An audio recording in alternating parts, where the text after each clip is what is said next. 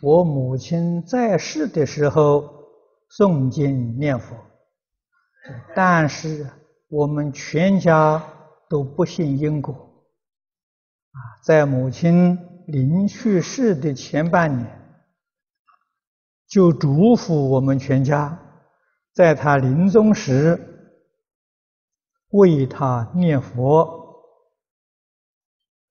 啊，不能动她。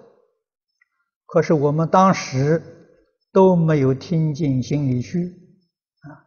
我母亲一气的时候啊，我烧了很多佛书啊，让我母亲带走用。现在才知道烧经书的罪很重，会堕到地狱。我在佛前忏悔，我现在怎么办？我一桩一桩的给你解答。你不知道烧经书是罪过，你没有罪啊，这是属于过失啊。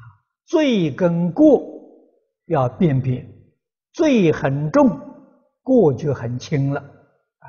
这是你不知道啊。如果是知道而烧呢，这个罪这就是罪。就不是过了啊！你这是过，不是罪啊，没有那么严重啊。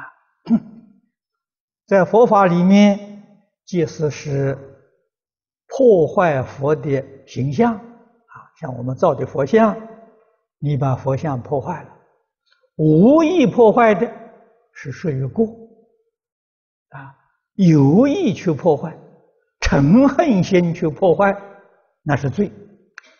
那才等于出佛升学啊！这个是造的是堕阿鼻地狱的罪业啊！